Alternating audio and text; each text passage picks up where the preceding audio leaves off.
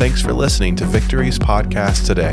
Connecting people to a life changing relationship with Jesus is what we're all about. For more resources or to reach out to us, go to victorychristian.church. Amen. All right, are you all ready for the Bible today? All right. I'm going to open up this morning with John chapter 7, verse 37. And it says this On the last and greatest day of the festival, Jesus stood and said in a loud voice, Let anyone who is thirsty come to me and drink. Whoever believes in me, as scripture has said, rivers of living water will flow from within them. Let's take a moment. Let's pray. Father, we thank you so much for the opportunity to come here today and to worship you. God, to lift up the name of our hero, our Savior, Jesus. You're worthy. We thank you for who you are.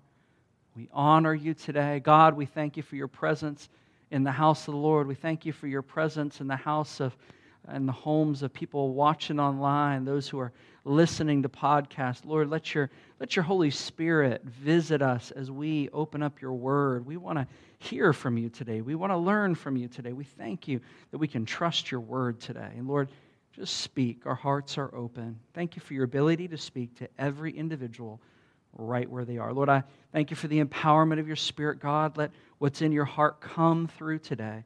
Such a privilege to share your word, but God, may what's in your heart come through. It's in the mighty name of Jesus that I pray. Amen. I want to take you to a scripture in John chapter 7 today. And um, John is uh, it's just such a great gospel.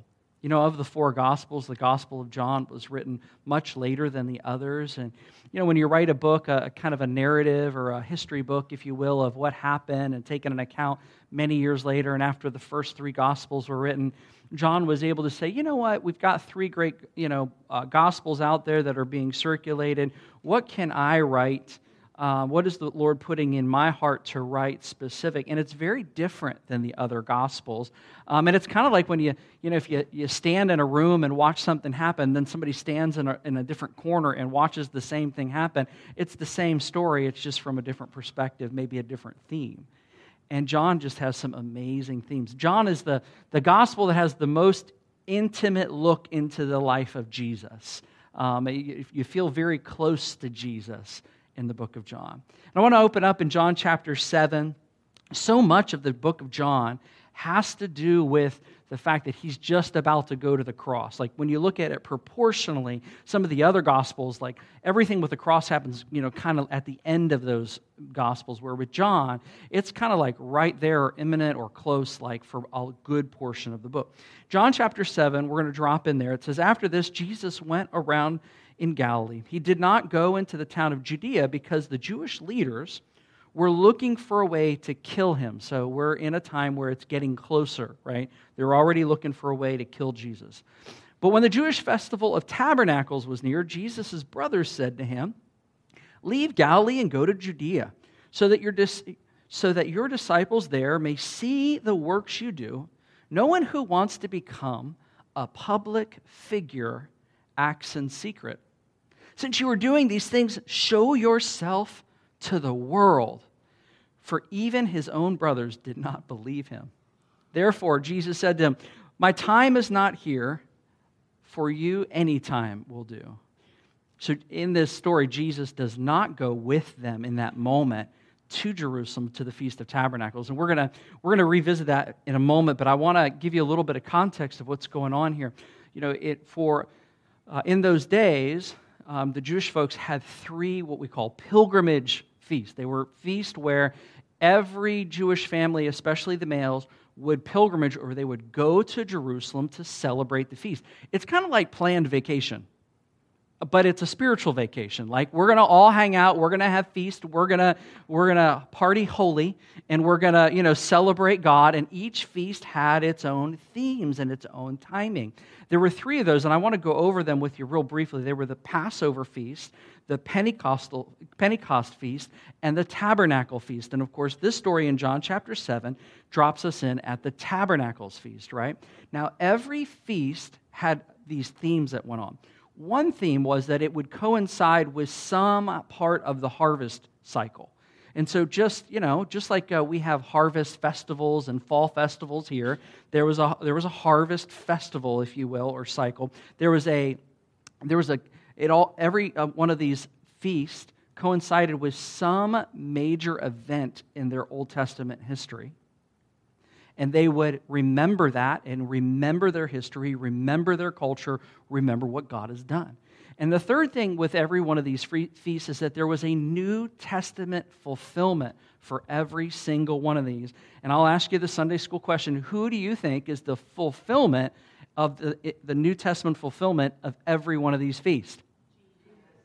You guys are so smart, right? It was a late, that was a straightened down the middle for you.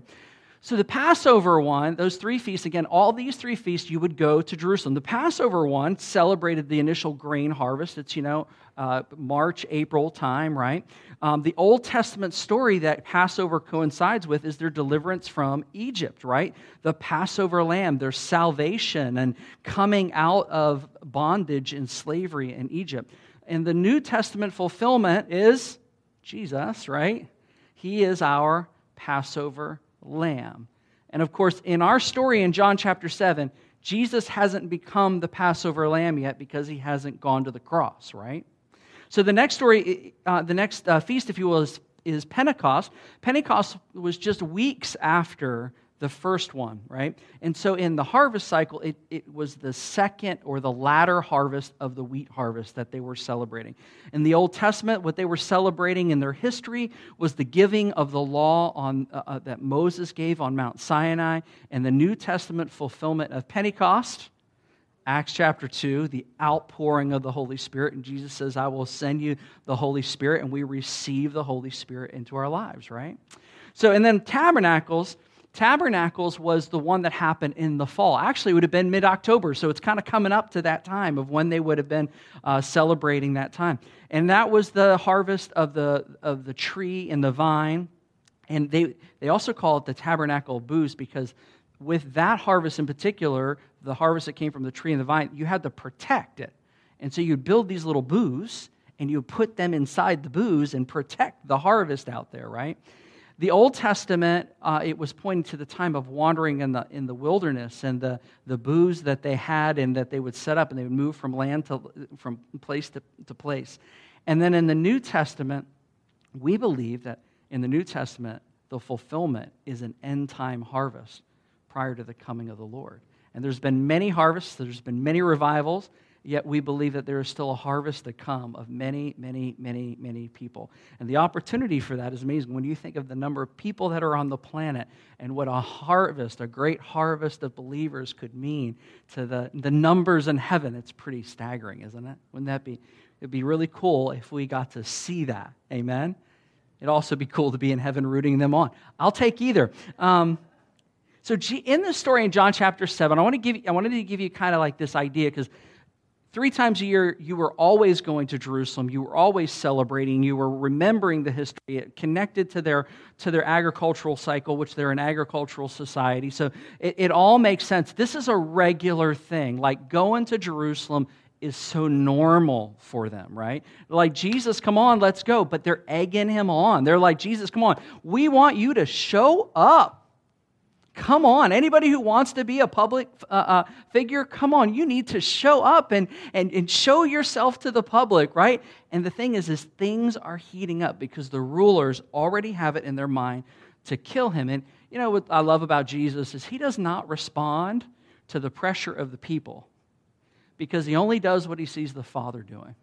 He is getting his orders, and the orders are not coming from the people around him, right? And so Jesus plays it cool and he kind of acts like he's not even going, which would have been very wrong of Jesus. Like normally you go to these feasts, like everyone, every male especially is expected to go.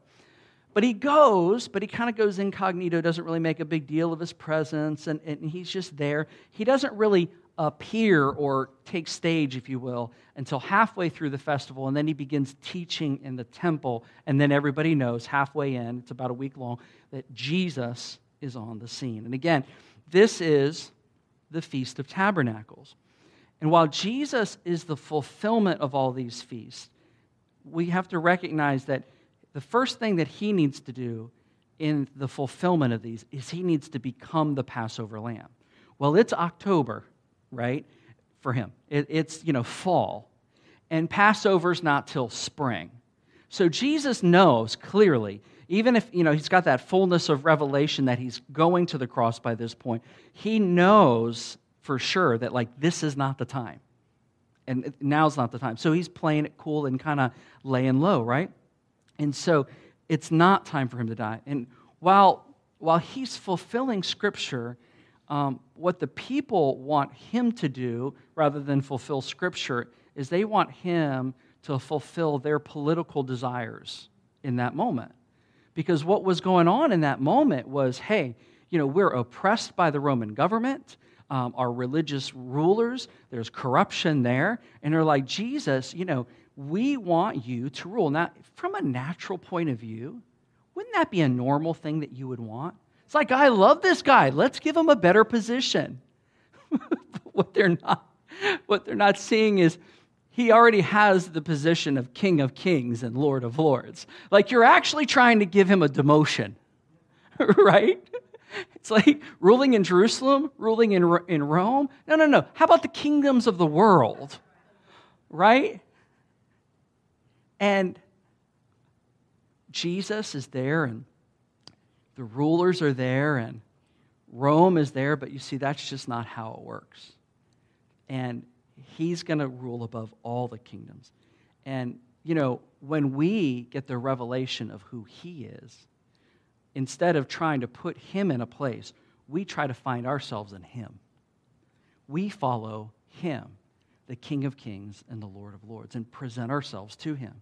One of the rituals that happened in the Feast of Tabernacles was this water ritual. And, you know, there was a, there was a lot of things that over the centuries in these um, feasts, there were a lot of things that they would kind of add to them. And some of them, some things they would add were rules and laws, which was really not necessary. They had plenty, they didn't really need more. But the other thing they do, they would have rituals. And one of the rituals they had was this water ritual. And it's not found in Scripture, but we know historically they always did it, right? And what they would do is they would, uh, because it was fall, the water tables were low, their cisterns were low, and they, they would, there'd be a lot of just prayer for rain. God, we need rain, we need water, right?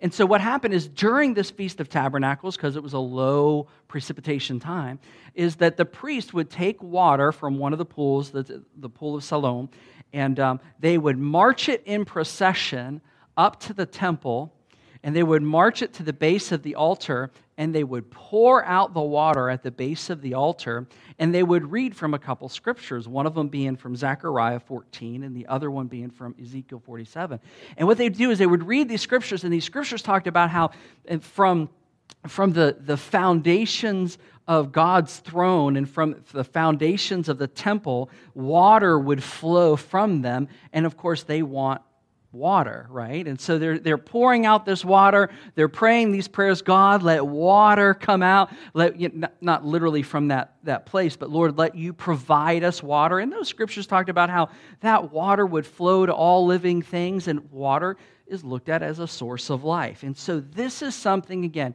Jesus has seen happen for every year of his life that he's gone to Jerusalem. It's like the normal thing. Like if you've got a festival or something that you go to, maybe uh, what, what's in Williamsburg uh, around Christmas time, the illumination, right? We go to the illumination and we watch the illumination if you've ever seen that. It's like this is kind of the environment that's going on. Well, it's in the midst of this. They're in their regular feast, all of this backdrop going on John chapter 7, verse 37 says this On the last and greatest day of the festival, Jesus stood and he said in a loud voice, Let anyone who is thirsty come to me and drink. For whoever believes in me, as scripture says, rivers of living water will flow from within them. By this he meant the Spirit, whom those who had believed in him were later to receive. Up to that time, the Spirit had not been given since Jesus had not yet been glorified. You know, in the midst of all of the religious practice and everything that's going on, Jesus points to himself. I love this picture when you compare it to what had happened at the beginning of the chapter. Because he stands up in a loud voice, right? He says, If anyone is thirsty, come to me. Now, the timing of that is just amazing, right? And he, he's, he's pointing to himself, he's saying, I am the fulfillment. I am the temple that you can, you can uh, tear down and rebuild in three days. I am the Passover lamb who takes away the sin of the world. I am the source of living water who's going to pour out the Holy Spirit. Jesus is showing up in that moment and saying, I am your source of life. I am the source of water. It's so ironic because the brothers had been putting so much pressure on him, like, you need to show up. But he goes far beyond even their political aspiration in that moment by saying, I am the source of life and I am your source of water. It reminds me of the scripture of the, of the, the woman at the well, and the fact that that's found in the book of John is no, no um, mistake as well, where Jesus answers her. And you remember, she's at the well, and he asks for water and that kind of thing. And, and uh, he says, Everyone who drinks of this water, he's talking about the water that he gives, will be, thir- excuse me, the water that's in the well. Everyone who drinks of this water will be thirsty again. But whoever drinks of the water I give them will never thirst. Indeed, the water I give them will become in them a spring of water welling up to eternal life. Again, he's like, he's pointing to himself and he's pointing to this promise of receiving the Holy Spirit. Then later on in John chapter 14, he says, If you love me, keep my commandments, and I will ask the Father, and he will give you an advocate to help you, and, and who will be with you forever, the Spirit of truth. The world can't accept him because it neither sees him nor knows him, but you know him, and he lives in you, and excuse me, he lives with you, and he will be, I love this, in you. And that is Jesus' promise to you that he will give you the Holy Spirit and that you can receive the Holy Spirit in your own life. I love how it, in this scripture, um, sometimes you know Jesus is just the fulfillment of the very thing written in the Old Testament. In this time, with this water thing, he's hijacking their tradition in the midst of the Old Testament um, feast that they're giving, right? And he's saying, Listen, you're looking for water. And he's like, I'm your source of water.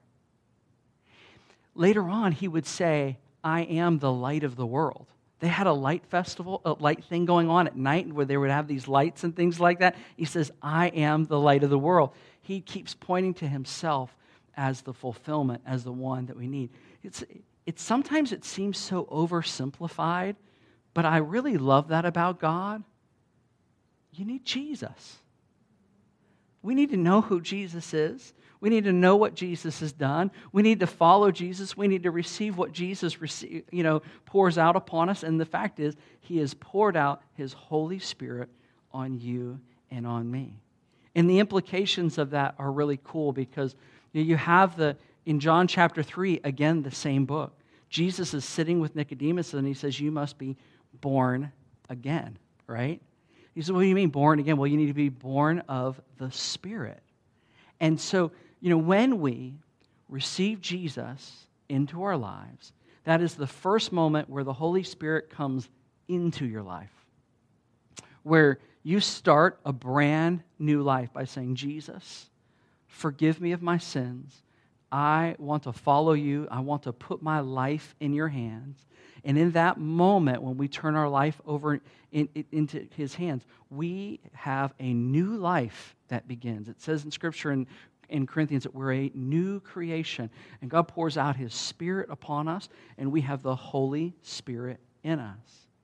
What's really beautiful is that it continues in Scripture, and there's this baptism of the Holy Spirit as well, where you can receive this baptism of, this Holy, of the Holy Spirit, the outpouring of the Holy Spirit, where the, the, um, the gifts of the Spirit become alive in your life, where oftentimes people receive a prayer language where they can pray in a, in a language that they don't know in their head, but they know in their gut, if you will. And it's allowing the Holy Spirit to just work in you and work through you in prayer. It says when you don't know what to pray, pray, the Holy Spirit will give you what to pray. It's a really beautiful thing. Oral Roberts said about 1 Corinthians 14, he said he would pray in the Spirit and he would pray with understanding. And when he would walk around the property of, of ORU before he built it. And I love that picture because there's times when you don't know what to pray, and you can say, God, let me have this gift of tongues, of a heavenly language, and just be able to pray what's in your heart. And what's cool is that you can pray what's in, in God, what, what's in your heart and the burden, and the Holy Spirit will give you what to pray. And I have found that many times I'll pray in the Spirit, and then I'll say, God, now let me pray in English what you're putting. It's like a, a, prophetic revelation of the things that God is having you pray. Have you ever had those things in your life where it's like, I know I need to pray, I know how I would do it, but I don't know how God's going to do this. And I just need to pray, right? You ever have those prayers where you are praying and God just gives you a way to pray that you weren't anticipating? That honestly is kind of how the gift of tongues works. It's just like you're praying in the Spirit and worshiping the Spirit, and it, it, does. It's not a trance. It's not like you fall into some trance and you have no control. You always can just stop. You can always. It's more of a cooperation and allowing the Holy Spirit to just put it inside of you. What's really weird for somebody who's an analytic like me is it doesn't start here. It starts here. I say weird. I don't mean creepy weird. I mean different weird. Right? Is it starts here. And what's also beautiful about the, this outpouring of the Holy Spirit is that you see in the book of Acts, you see the same group of people or subgroup of people time and time and time again. The Holy Spirit is poured out on the same group of people over and over and over. And what, what's wonderful is that when Jesus left his disciples, and a lot of John is, is, is Jesus preparing his disciples for his departure. And he says, Listen, I'm not going to leave you alone. Can you imagine if you got to be Jesus' follower? You have him for three years, right? He is your, your pastor, he's your teacher, he's your, you know, your counselor, he's your, he's your, it's like you got Jesus right there. How many of y'all would like that life, right? Like, G, well, you do. I just bait and switched you. You do. Because he said, I will send you the Holy Spirit who will remind you of everything that I have said. And you see, the Holy Spirit makes your relationship with Jesus alive and living and right there for you. This, today, we're going to close a little differently, and what I want to do is just take a moment and uh, we're going to enter back into one of our worship songs for a, for a few moments and just say, Lord, pour out your spirit. If you're watching online, all you have to do is just, you know, close your eyes, put your, your heart and your mind on Jesus, and you know what? He's just going to visit you in your home right there. Maybe you're here today and you're feeling a little dry. You're feeling like, you know, I, I need a fresh outpouring of the Holy Spirit. While we're worshiping today, you can come up into the front and someone can, will pray with you, lay hands on you, but we're just going to all worship the Lord. Maybe you're here today and maybe you've never um, received the baptism of the Holy Spirit, or maybe you've said, God, I, I want to have a prayer language, but I want it to be you, and you just want somebody to pray and agree with you. What's beautiful is that all you have to do is say, God, fill me with your Holy Spirit. And Jesus says, He says, listen, if someone asks for, for bread, I'm not going to give them a stone, right? So is your, your Father in heaven. He's going to get, he, he wants you to have the Holy Spirit in your life. If you're a believer in Jesus, you have the Holy Spirit.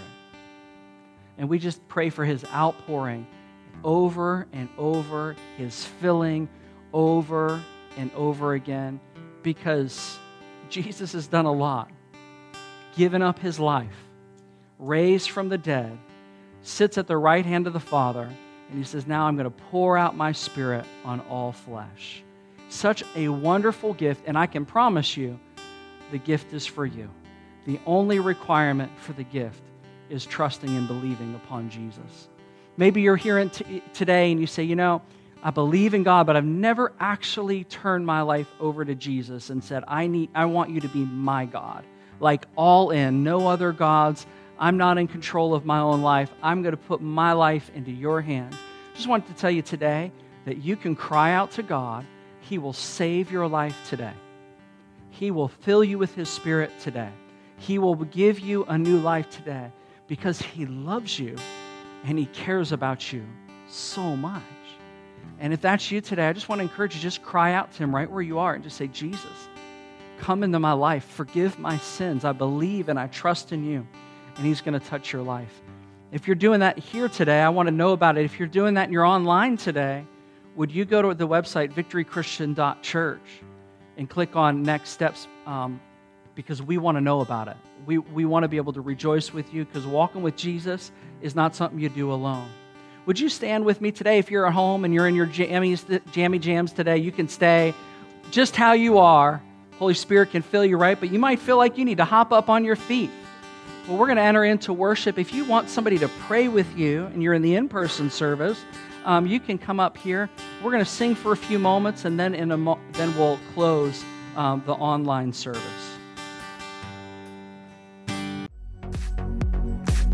Thanks again for listening. If you'd like to connect with us, or if you'd like to know how you can give, go to victorychristian.church. Have a great day.